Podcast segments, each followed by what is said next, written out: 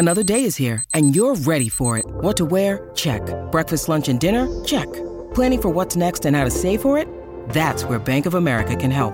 For your financial to-dos, Bank of America has experts ready to help get you closer to your goals. Get started at one of our local financial centers or 24-7 in our mobile banking app. Find a location near you at bankofamerica.com slash talk to us. What would you like the power to do? Mobile banking requires downloading the app and is only available for select devices. Message and data rates may apply. Bank of America and a member FDIC. You're listening to A Way with Words, the show about language and how we use it. I'm Grant Barrett. And I'm Martha Barnette. I wanted to share an email we got from Carrie Van Ornum, who lives in Waupaca, Wisconsin. She writes, we were all in the car listening to your show on the way to the state fair, and Aiden, my 11 year old, brought up a memory from when he was probably about five years old. He was describing to me some acrobatic act, asking me if I can do one. His words were confusing me. Mom, can you do a winter pepper? I was stumped. After much explaining and him showing me a regular somersault and then saying, but backwards, it finally dawned on me. A backward somersault is a winter pepper. Because the opposite of summer is winter, and the opposite of salt is pepper. That's nice. That's isn't that nice? And did he earnestly, honestly believe that that was the word for it, or did he just coin it on the spot? That's really I clever. don't know. He might Yeah. have found it in a joke book. I don't Yeah. know. Do, am I obligated to say that the summer and the salt aren't the same summer and the same salt? You, okay, just feel did. free. feel free. That, well, bravo to Aiden. That's super clever. Yeah. We know the kids in your house come up with funny stuff all the time. We want to hear it. 877 929 9673. Or tell us an email, words at waywordradio.org. Hi, you have a way with words. Hi, uh, this is Allie in Milwaukee, uh, and I have a question for you guys. All right, shoot. Okay, so um, I was out to lunch with my family a few weeks ago, and I noticed a flyer on the table um, highlighting a campaign, something like the last straw. And I then realized our drinks had been served without straws, you know, on purpose, and this was part of a environmentally friendly campaign uh, to limit plastic straw usage. And so I thought it was so clever that they were using this phrase, the last straw. You know, literally, they're trying to end using plastic straws, so they're they're actually looking for that last straw. But you know, also it kind of says something to me about the ethos of you know we're fed up with um, the amount of pollution going into the Great Lakes and the ocean, and you know this is the last straw. And so I just thought it was so clever, you know, not only using this old phrase for something new, um, but having that double meaning, and and kind of wanted to know what you guys thought about that. Or maybe even a triple meaning, right? The the usage we all know, and then the idea that they have served their last straw. They're no longer providing one in that restaurant, and they're hoping Mhm. to see the last straw on the earth or the last straw that goes into the rivers or lakes. Yeah, maybe maybe, three, three, yeah. three meanings. Yeah, so I agree with you. That's very clever, and it caught your eye. And I wonder how many other customers had the same oh feeling, and that their their marketing was totally perfect and spot on. Right. Yeah, and this is a, a, a characteristic of, of really successful advertising. There's been research showing that puns work better in slogans, and I think you've you've got one there. You've zeroed in on one, the last straw, referring, of course, to that old story about the camel that uh, had baskets on its back, and uh, was was somebody put more and more and more straws in there, and the, then the last straw broke it. But there Mhm. is research showing that a pun in a slogan can be more successful, that people respond better to it. And I think there are a couple of things going on there that Grant alluded to, to one of them, which is that it catches your eye or it catches your ear. It makes you do a double take and think, well, what, what's that? And then the other thing is, I think about that saying that laughter is the sound of people congratulating themselves. And I think that that's some of what's going on there. That that a slogan like that is kind of a mini riddle. You know, it's a little bitty riddle, and when you figure it out, then um, you get this little dopamine rush, and you feel a little bit more invested in it. I think that's so true, and I've thought about this phrase since then, and even thought about how you know it's such a good metaphor for pollution. Every little straw, in and of itself, doesn't do a whole lot, but together it really wreaks a havoc on the environment. Mm-hmm. When I was in newspapers, w- working for online newspapers, we did a headline analysis of our most successful stories, and it wasn't puns necessarily. It was things that could have multiple meanings without the Okay. the humorous intent of the pun. So it, it, it's kind of what Martha was saying about the research. So when you put something where people have to pause for just a second to decide whether or not that's a noun or a verb, or where they had to say, oh, is that a person's name or is that referring to so, for example, if you did a headline about the television show House, uh, is it House the TV show or the Thing House or is it House Music or something else? Sure. Those where they had to pause for a moment are the ones that had the highest click rate and the people's more likely to get into the story and spend more time in the story to, to figure it out. Oh, that's cool. Yeah, that's very interesting. So I guess they have a really good marketing campaign there. Yeah, they sure do. The other thing I should say is humans, one of the really common traits across all languages is how much we play with language. And double meaning is a part of poetry and music and everyday wordplay and the languages that families use um, uh, in themselves, you know, that they don't really share with the outside world. And it is utterly, completely human to do that, to take a phrase and say, oh, but what, what, maybe we can make it mean this or make it mean that or twist it around a little bit. We do this all the time. Yeah. Yeah, and I, that's what I love about your show, Grant and Martha. Even you saying, you know, hello, you have a way with words. That's just hilarious to me. I love it. Yeah, we don't want to get rid of words when we say that. right, right. Well, cool, Allie. Thanks so much for your call. We really appreciate it. Okay, yeah, no, I appreciate you guys, and we listen to you on every road trip. We just think you're the best. So thanks so Aw, much for thank you so much. what you're doing. Thanks, Allie. Yep. Bye. Take care. All righty. Bye bye. Take care. Call us with your language question, 877 929 9673.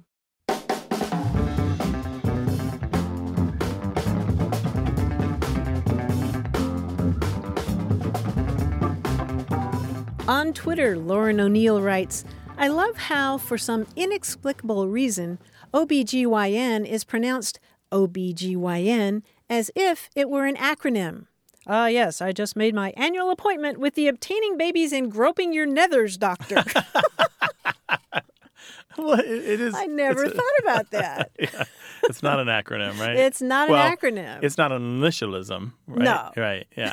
uh, the initialism where you say just the letters, and an acronym where you pronounce it as a word. yeah, Um, OBGYN. that's funny. It's short for obstetrics and gynecology, right? Yeah. Right. 877 929 9673.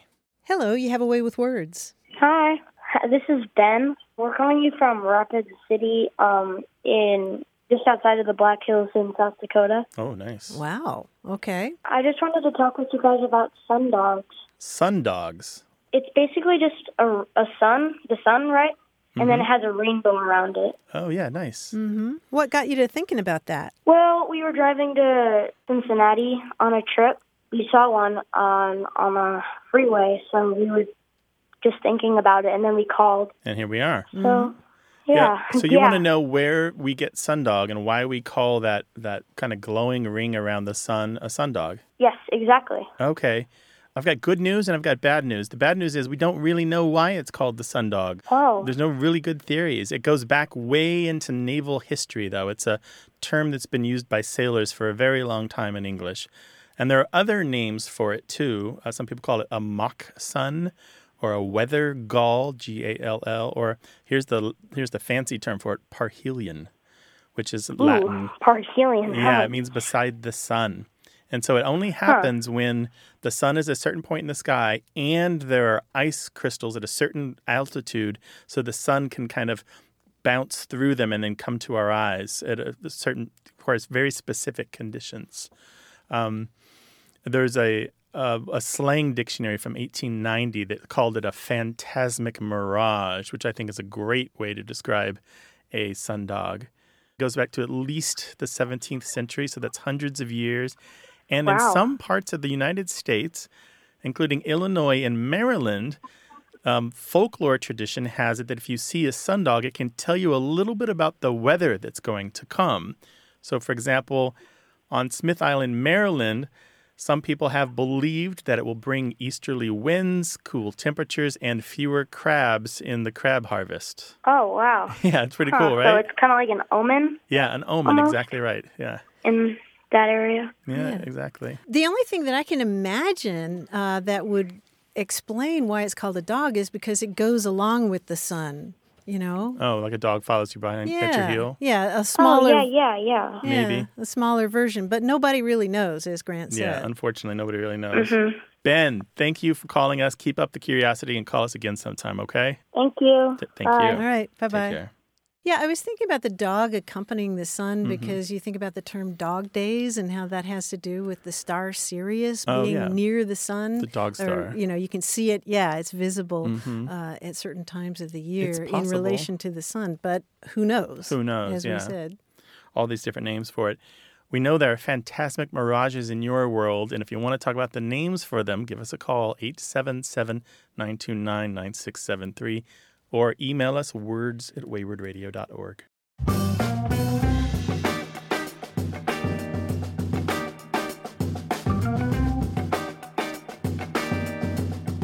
We heard from Susan Gallant in Burbank, California, who wrote to us to describe a game that she and a friend used to play back in high school and college. Whenever they had a little downtime, say they were standing in a line at a movie theater, she writes, We'd start with a word containing a prefix, base word, and suffix, and take turns changing one part. The only rule was that you couldn't change the same part twice in succession. If she had changed the suffix, then I could change the base or prefix. One could enlarge a part by combining more than one suffix, and it was also acceptable to add an extra vowel to make the word pronounceable. There was no requirement to form a real word, quite the contrary. The more outrageous, the better, because the object of the game was mm-hmm. just to start laughing. And she says that after 50 years, I can only remember one of our favorite verbal concoctions, epidormithry. Which we defined as the uppermost sleeping accommodation as, may I offer you the epidormithry or would you prefer the lower bunk? So the upper bunk, and like on a train or a dorm room. Yeah. That's cool. I like that. And so I started trying to play this game just with myself Mm-hmm. during a few idle moments and and it's actually kind of fun. I went from the term preposterously to postposterously to postpostersize to post preparized and I stopped there. I, I decided that post preparized is when you think of all those things you should have brought on that picnic. Oh. There's a very common word game that we do that's a little like this, where Yeah. you take, you change one letter in a word. We do only three letter words in my family. Oh. So you might do lid Uh-huh. to lad. You can't change the same letter, and lad becomes fad, and Uh-huh. and fad becomes maybe um, Fat. fat. Sure, and you just Uh-huh, keep going. And if and- what usually happens, you end up in a rut, and cat comes up inevitably, and you go back into the cycle, and it's time for the game to be over. Better than looking at your phone. Post right? I think that's a great game. 877 929 9673 or talk to us in email words at waywordradio.org. This show's about language examined through family, history, and culture. Stick around.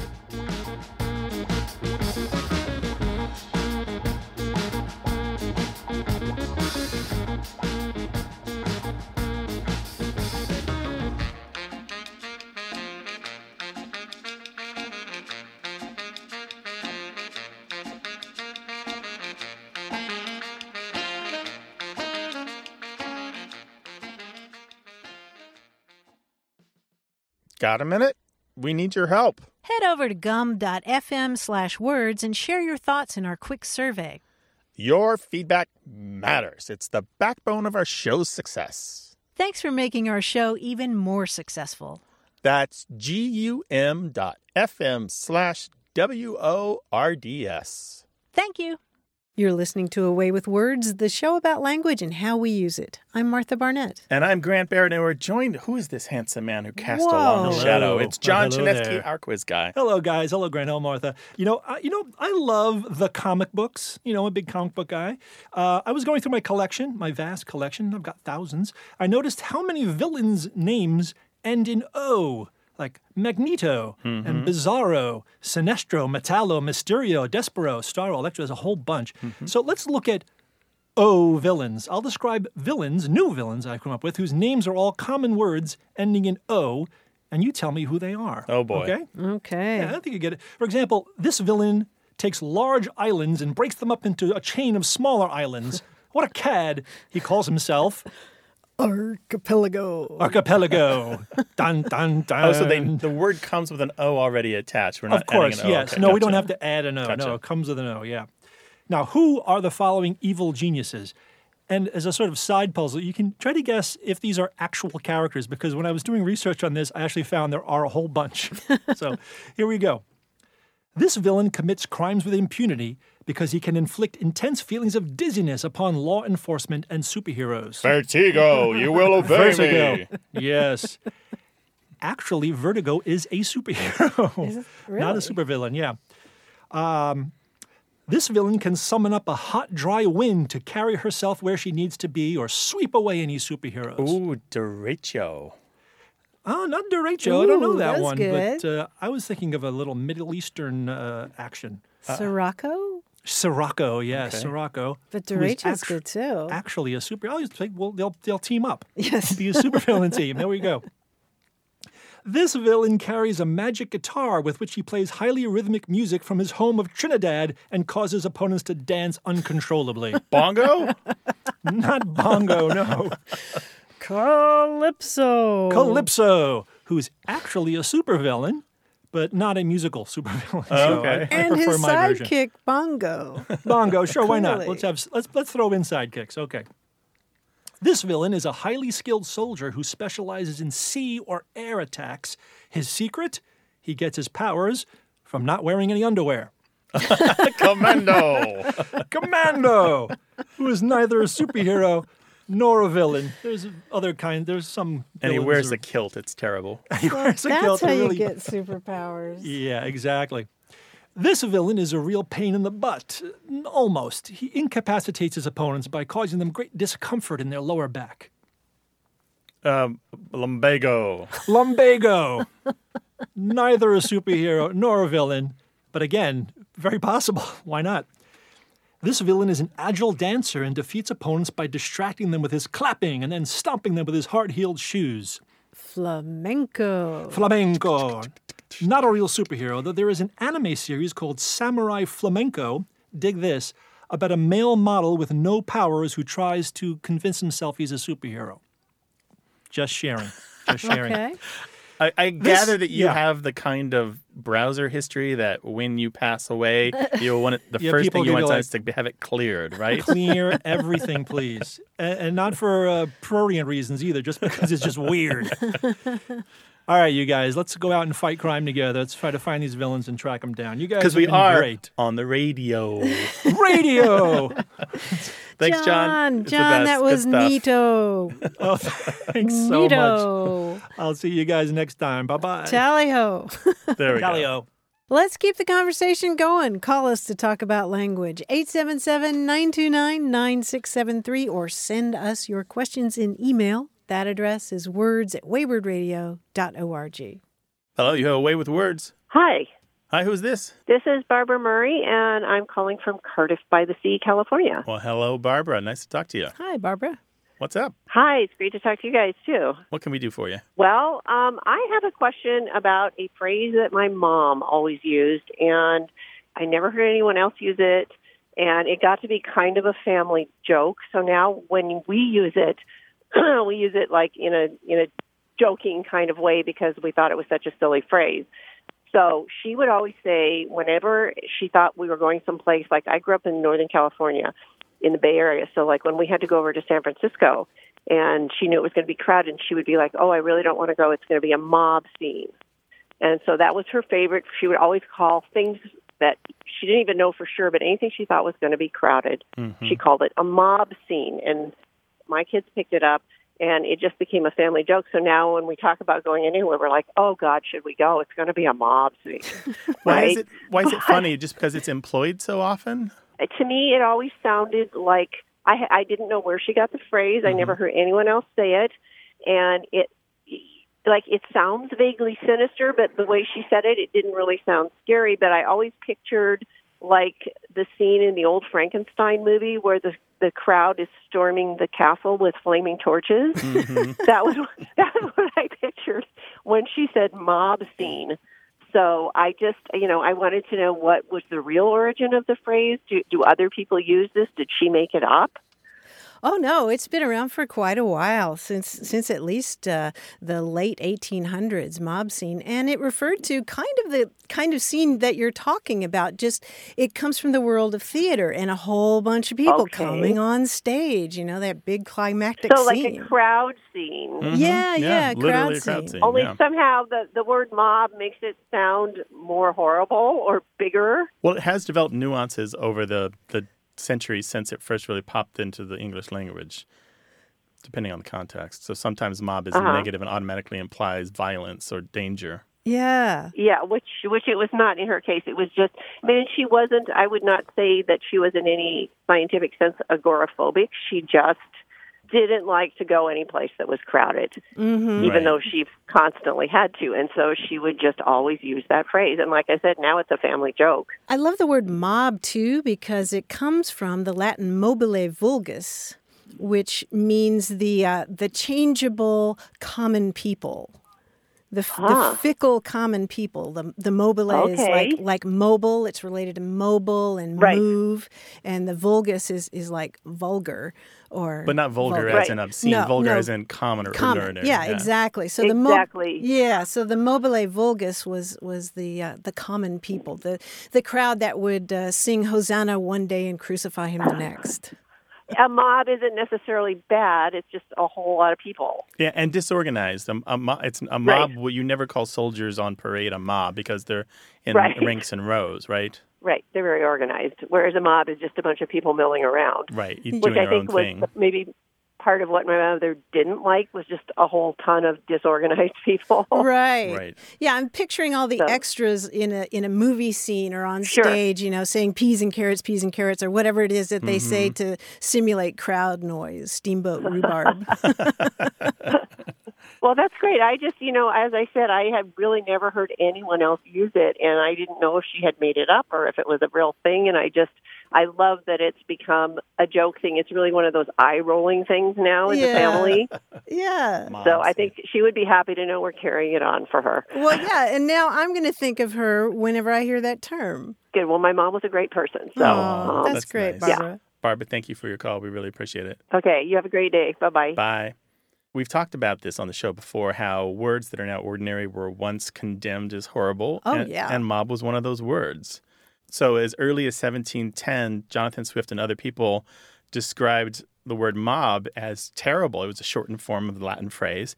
And he said it's the result of a natural tendency towards relapsing into barbarity, which delights in monosyllables. so, this criticism of shortening words, which is a perfectly ordinary way to make new words in English, is at least 300 years old. Mm, a long tradition. A natural tendency towards relapsing into barbarity. That is the human condition, isn't it? if he had pearls, he would have been clutching them, right? yes. 877 929 9673.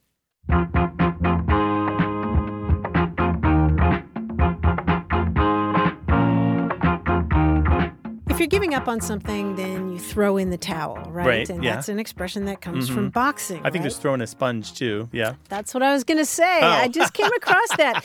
chuck up the sponge or chuck in the sponge is, is an earlier term that also comes from boxing that means the same thing. I'm going to chuck up the sponge. So you're no longer going to wipe up the blood on the mat or wipe up the sweat off the brow of You're the boxer. You're no longer going to participate in Right. the pugilistic endeavor. You're done. chuck up the sponge. Go. You're done ski. Go go do something good in the I don't know. 877-929-9673. Hello, you have a way with words. Hi, this is Andrew Bartlett from uh, Omaha, Nebraska. Hi, Andrew. Welcome to the show. What can we do for you? I was curious about uh, a word, George, um, that my grandfather uses to describe something that's uh, exceptionally good or something where like everything about it was good or really great. George, like isn't the name George? Yeah, it's spelled the same. It can be used like uh, double George. Sometimes they'll say double George. So if something, you know, incredibly just over the top, and everyone should try it or everyone should taste it, he'll say it's it's double George. He usually uses it to describe restaurants or food that he's eaten. Okay. And he's still around, grandfather? Oh yeah, he is. He's So- still around, still as colorful as ever. Colorful as ever. Uh, how old is he? he is about seventy-five now. Okay. I. Mm-hmm. I, I was asking because this particular slang word goes back to the early 1900s, but it really fell out of fashion after the 1950s. So I'm really surprised to hear it uh, in his vocabulary or have you you telling us about it because it's just really not been that common at all. But there was a time in the early 1900s where it pops up in say glossaries of hobo language um, as a thing you might say, and it was synonymous with something could be Jake. You maybe even heard that one more often than George. If a situation is Jake, it's also George, which means good or pleasant or acceptable. It usually is not quite excellent. It just means it it passes muster to a certain degree and isn't a complete failure.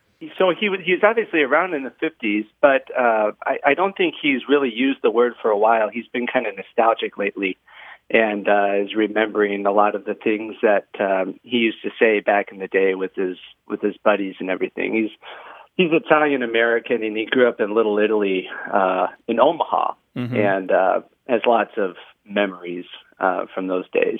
There's a linguistics textbook from the 1970s that talks about George being used as secret language in casinos to refer to a, a high roller or a good tipper who was coming through. So here comes George. It's possibly a descendant of the much older George used in the hobo language. And also in a collection of Groucho Marx's letters in the 1950s, he uses it. And so it, it had some currency, but uh, the last real use of it I see is like the 1970s, but really that was the tail end of it. It really, its heyday was the 1950s. Now, the, the it's funny you mentioned that because that seems kind of uh, more plausible of an origin of his kind of use of the word Mm-hmm. because the ga- gambling was really big around here back in the day, and he and his uncles and everyone everyone was a gambler uh, in the family and, and in the neighborhood back in the day. So maybe that's sort of where Okay. he learned the word, and that's where that's where his understanding of it comes from. It's that's great. I love that you threw in that extra tidbit. Maybe, maybe he picked it up from his time playing in the casinos. Well, Andrew, it sounds like another conversation to have with him. yeah. Yeah, absolutely. It's funny every time he comes up with a new story or a new word or something like that, it uncovers so much more. He's full of surprises, and uh, he's always full of good stories too. And we love to we love to sit around the the dining table over holidays and just listen to him tell all his funny stories. We're usually just rolling, you know, with tears in her eyes, laughing so yeah. much. She's hilarious. Oh, that's nice. well, Andrew, you got to call us again sometime once you get some more. yeah, definitely. I will. Thank you so much for uh, helping me out with that word, Yeah, George. sure. Take care. Sure, Really give him it. our best. We'll do. Bye-bye. Okay, bye bye. Bye. It's even more than that. I'm looking in the Historical Dictionary of American Slang. It's not just that George means good or acceptable, and Jake and Tom, but also Jerry. It's all these. Mm-hmm. Oh, Different, yeah? all these different words have meant okay or hunky dory or copacetic. Is that right? Yeah. Okay, no Betsy or Janet Not or in nothing this like that. particular part of slang. That's another whole part of slang.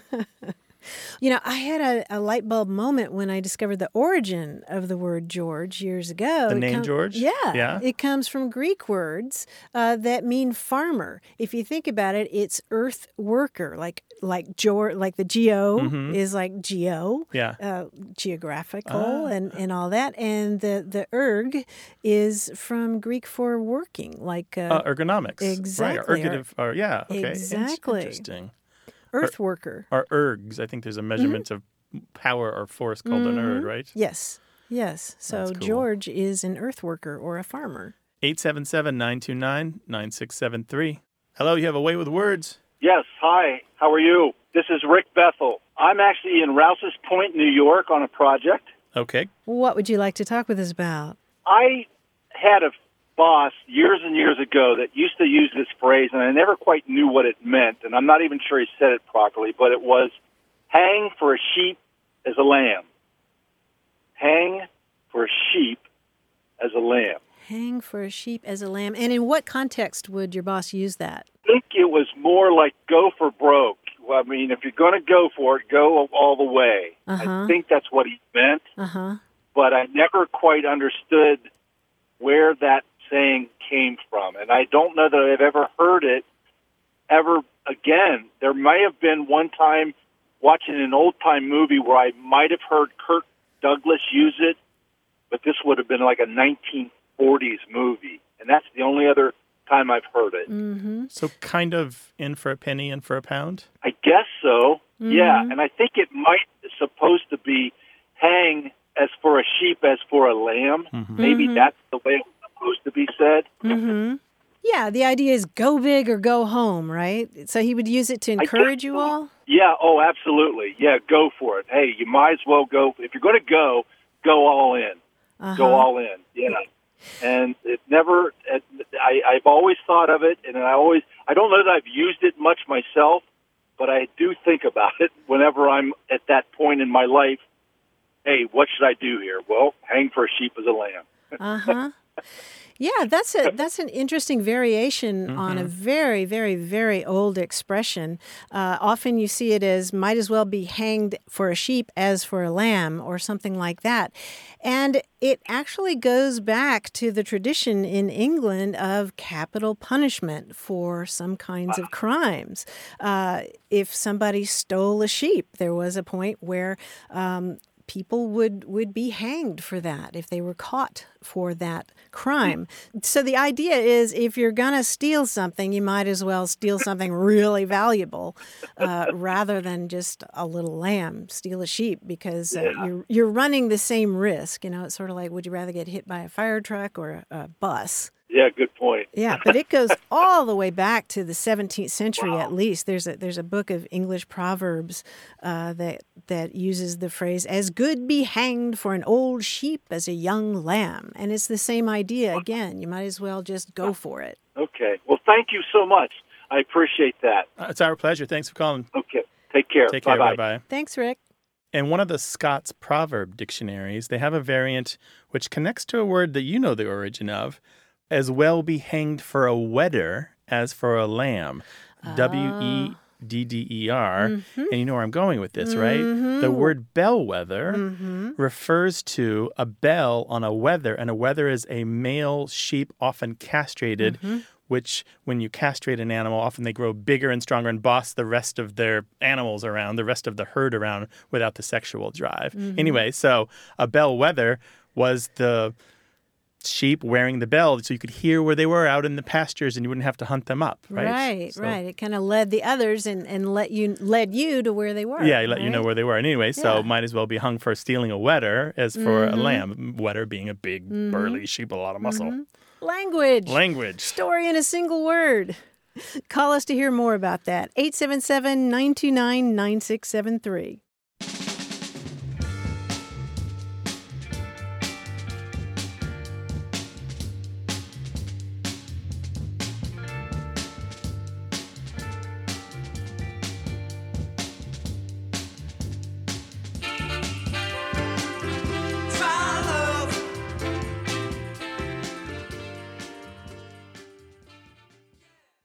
Hey, we've got something special for those of you who love our show but could do without the ads. That's right. Imagine a way with words, the same engaging conversations, the same deep dives into language without advertising interruptions. We're talking about our ad free podcast feed. It's sleek, clean, and it's just for our supporters. It's at waywordradio.org slash ad free. It's inexpensive, easy to sign up for, and works with all major podcast apps like Apple Podcasts and Spotify. It's an affordable way to support the show and get a seamless listening experience. And if you're feeling generous, why not give a subscription to another A Way with Words fan? That's waywordradio.org slash adfree. Sign up today. Your support means the world. waywordradio.org slash adfree. Thank you. You're listening to A Way with Words, the show about language and how we use it. I'm Grant Barrett. And I'm Martha Barnette. A while back, we had a conversation with a young woman in Florida who naturally used the expressions yes, ma'am, and no, sir. And some people thought that was a little strange, a little affected, but it was just the way that she talked. Right. And that reminded Dorinda Hickey from Austin, Texas, about an experience that she had in ninth grade in Wooster, Ohio, which is about 50 miles outside of Cleveland. She wrote to us I was a very quiet girl, shy and slightly backward, but I was smart, and in what was then called advanced classes. My dad was in the military and we moved around a lot, so I was really quiet and shy for that reason. Our home and family was Mississippi. She goes on to talk about how one day early in the school year, her English teacher asked her a question, and Dorinda answered, Yes, ma'am. Her teacher was indignant and said, You do not say ma'am to me. It is disrespectful. Do you understand? And Dorinda automatically responded, Yes, ma'am. Oh, And she goes on to say, Remember, I'm from Mississippi, and in that day, not saying that could get you a wooden spoon to the backside. We were born saying it before we said mama or daddy. But the teacher saw it as smart aleck, and in her defense, sometimes kids would say, Yes, ma'am, or something Right. like that, sarcastically. Anyway, her teacher ended up sending Dorinda to the principal's office. And she goes on, I had never been there before. I was embarrassed, ashamed, and mortified. What had I done? My first year, and I'm in trouble two weeks into being there. The principal read the note, listened to me talk, and proceeded to tell me here in northeastern Ohio, we speak standard English. We do not slur our R's. We do not stretch out our words. We do not say certain things. They are not correct. I was sent home with a note from him to have my parents sign it and come have a talk. He made arrangements for me to have speech therapy. what? I was mortified. Fortunately, though, she writes, my parents fell out laughing. I never did do therapy. I graduated with high honors from that school system after changing schools two more times in the four years. I didn't think it funny at the time, but I can look back over 50 years later and laugh. Oh, I'm, I'm glad not- she can laugh. I'm not Yeah, laughing. I'm not I'm angry for her. I knew you would be great. Dialect is not a malfunction. It's not a- Dialect is not an error. It doesn't require therapy. It doesn't require therapy. I was going to say the same thing. I am not to the funny stage yet, Dorinda. What? I want to go to. I want to go marching on her behalf. This Right? little girl needs I people to stick up for her. Because she said yes, ma'am. Right. Or and she speaks with a Mississippi accent. Yeah, bless Right. her heart. Oh. I'm sure she's not the only person with a story like I know that, she's though. not. We get emails and calls about this. People who grew up speaking French in Maine and were told at the English speaking schools that they couldn't speak it, or people who had their hands smacked for speaking Spanish at the religious school. Um, because that's what they spoke at home, but not at school. Yeah. I just finished reading about code talkers, the Navajo, and um, they were forced to go to the English speaking schools where they were spanked if they spoke Navajo to each other. yeah. I'm hoping attitudes are changing. Yeah. Dorinda, thanks for sharing that story. Yeah, just to underline, a dialect isn't a thing to be corrected, it's a thing to be cherished. Well said. 877 929 9673. Email words at waywordradio.org. Hello, you have a way with words. Hi, this is uh, Peggy. I'm from Idaho, and um, I had a question about the Basque language. Okay. Um, I have a brother-in-law who is Basque, and um, I, I have been kind of drug into the whole Basque culture around Idaho, and Idaho has a very large Basque community. Mm-hmm. And so um, I found it pretty fascinating that the language is um, considered quite ancient and uh, is not related to any of the countries around them uh, in Spain and in France. So I wonder what your take was on it. Well, that's the best nutshell description I've heard of Basque in a while. that's pretty much it.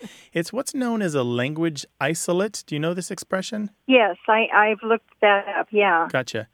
So a language isolate is one that is not connected directly to the languages around it. And it is believed that Basque predates the Indo European languages. That is, it was a language spoken before the people who brought all the Indo European languages into Europe before they arrived. And we know a little bit about its history because there are a few uh, inscriptions on grave sites. Um, a lot of the place names give us clues to it. But the strong evidence is that it is not directly connected to any of the Romance languages, although it did borrow from Latin. It's not connected to any of the Germanic languages, although there may be few words that have traveled from the Germanic languages into French and then into Basque and things like that.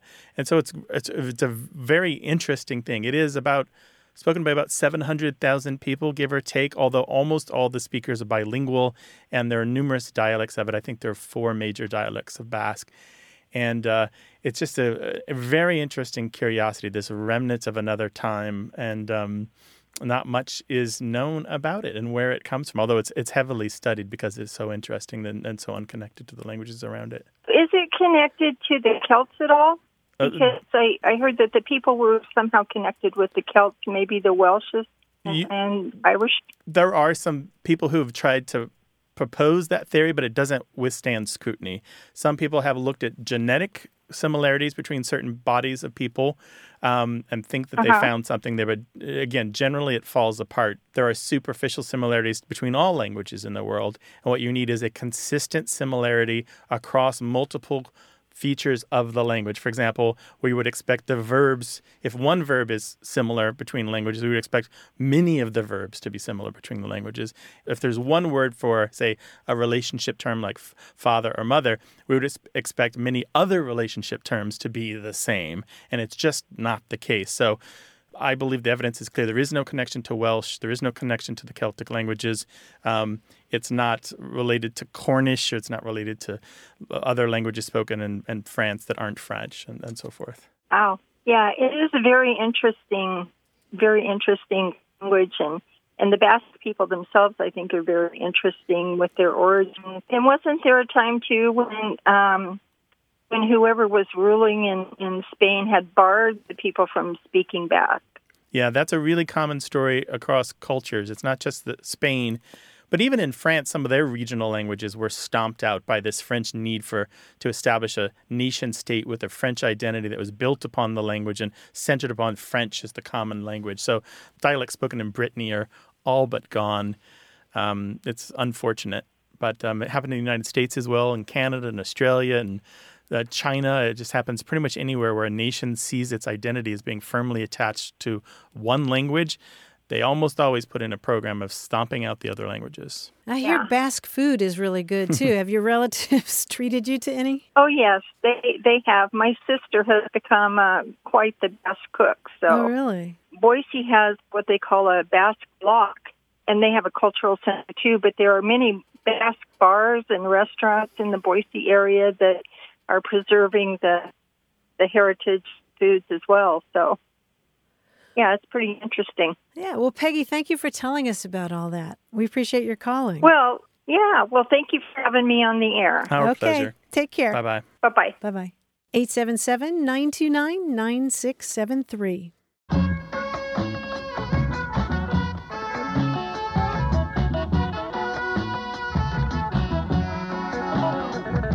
We were talking earlier about using the term George as an adjective meaning something really great. And I wanted to mention that I had a light bulb experience uh, back when I was first learning Greek and realized that the name George comes from Greek words that literally mean farmer or earth worker. You think about geo in George being related to uh, geo in English, you know, geopolitical or whatever. And uh, the erg in, in uh, Greek meaning work, as in ergonomics, is the latter part of that name. So it's an earth worker, a farmer. That's super interesting. And erg is a measure of some kind of power or force as well, yeah, right? of, of work. Of work. Very yeah. cool. In, energy as well. Well, talk to us about language, 877 929 9673, or hit us up on Twitter at W A Y W O R D. Hello, welcome to A Way with Words. Hi. Hey, who's this? Thank you. This is Ellen from Mississippi.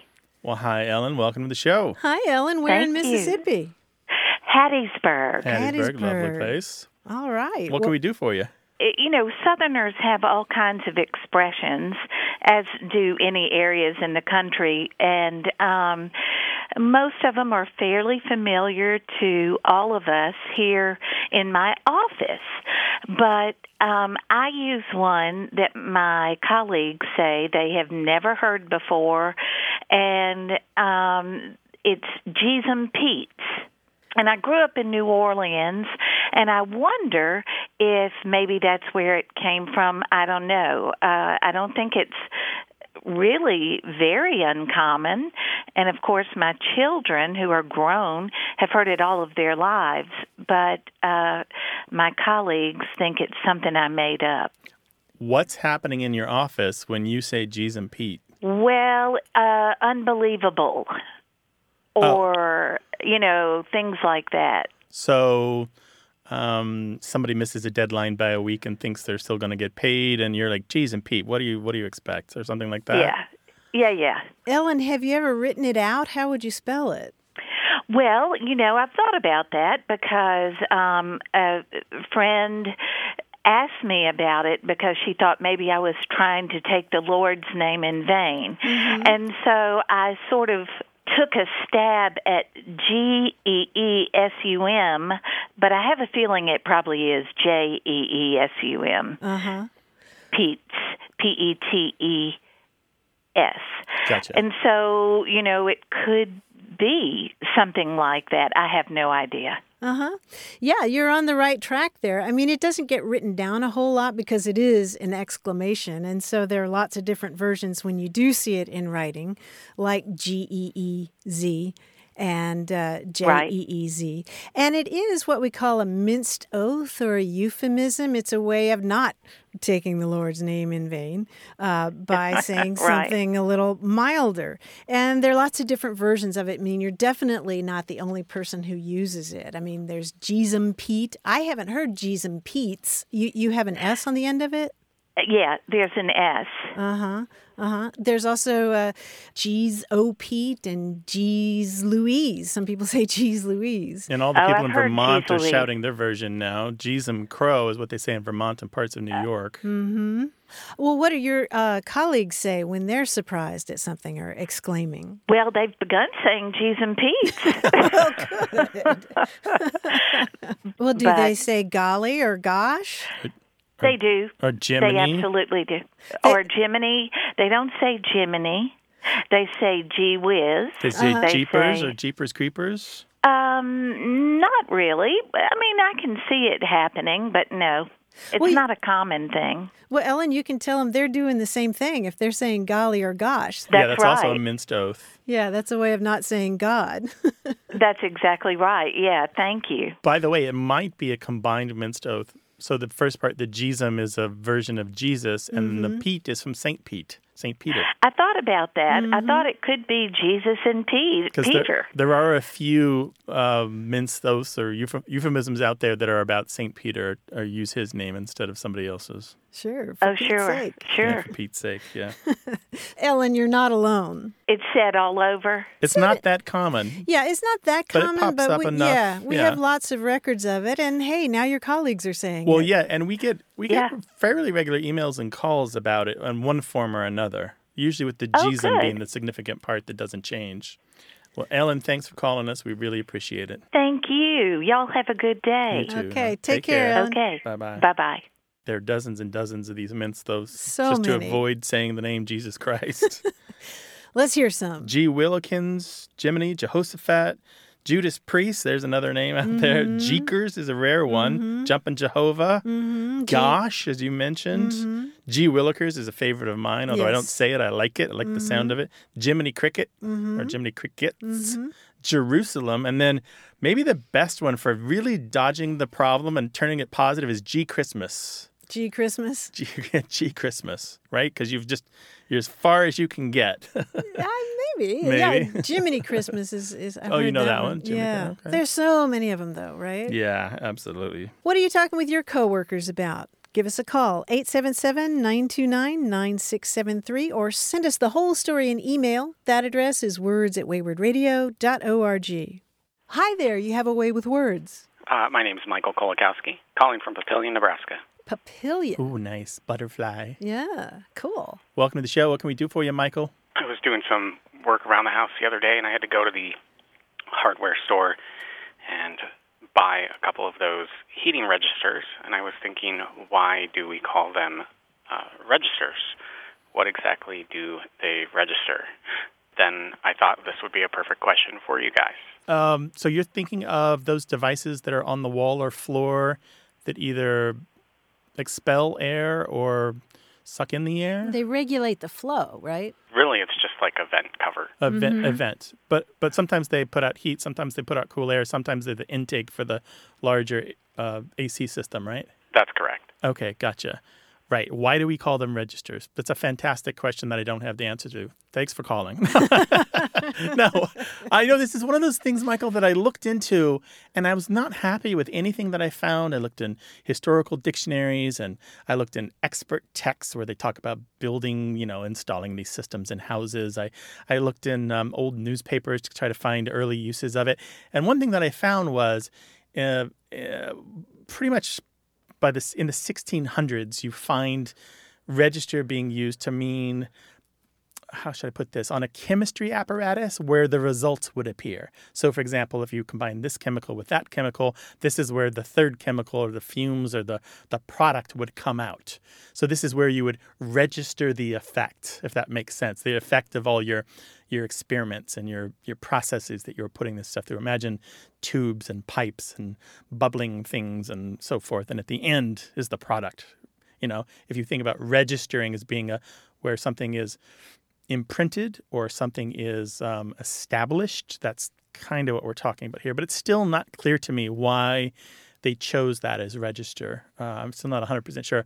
And then it expands by the 1800s, when we get to the steam era and the industrial era, uh, register is used for a wide variety of inflows and outflows, um, giant ones and small ones, on tiny little machines and vast ones in houses and businesses, and even sometimes on uh, on automobiles and aircraft and that sort of thing. And a register now pretty much is, as you said, just a vent, any place where air moves back and forth for whatever reason. Yeah, I'm thinking of organ pipes as well, right? Yeah, they they have a- different registers. Yeah, well, they talk about registering the pipes of an organ where you set them to to um, to work in a specific way for a particular particular performance. Right. Yeah, you switch. you That would make more sense to me, I think. Yeah. But the but that that's a really specialized use of register, and I don't think it's related to the specific origin of the wider register, meaning event. All right, fair enough. Yeah, that's the best I could do. I'm sorry, but you know what? I, we have people all over the world listening to the show, and I know that we have construction workers who we have truck drivers and people with specialized knowledge. And if somebody has a better idea of where this register comes from, by all means, let us know. 877 929 9673. Thanks, Michael. Sure thing. Thank you. Take care. Thanks Bye. for calling. Bye bye. Uh huh. Bye bye. Want more A Way with Words? Listen to years of past episodes at waywordradio.org or find the show in any podcast app or on iTunes. Our toll free line is always open, so leave us a message at 877 929 9673 and we'll take a listen. We love to get your messages at words at waywordradio.org or hit us up on Twitter at W A Y W O R D and look for us on Facebook. This program would not be possible without you. Grant and I are out to change the way we listen and think about language, and you're making it happen. Thanks also to senior producer Stephanie Levine, director and editor Tim Felten, director Colin Tedeschi, and production assistant Emma Kelman in San Diego. In New York, we thank quiz guy John Chaneski and that master of keeping it real, Paul Ruest at Argo Studios. A Way with Words is an independent production of Wayword Inc. From the Recording Arts Center at Studio West in San Diego, I'm Martha Barnette. And I'm Grant Barrett. So long. Bye bye.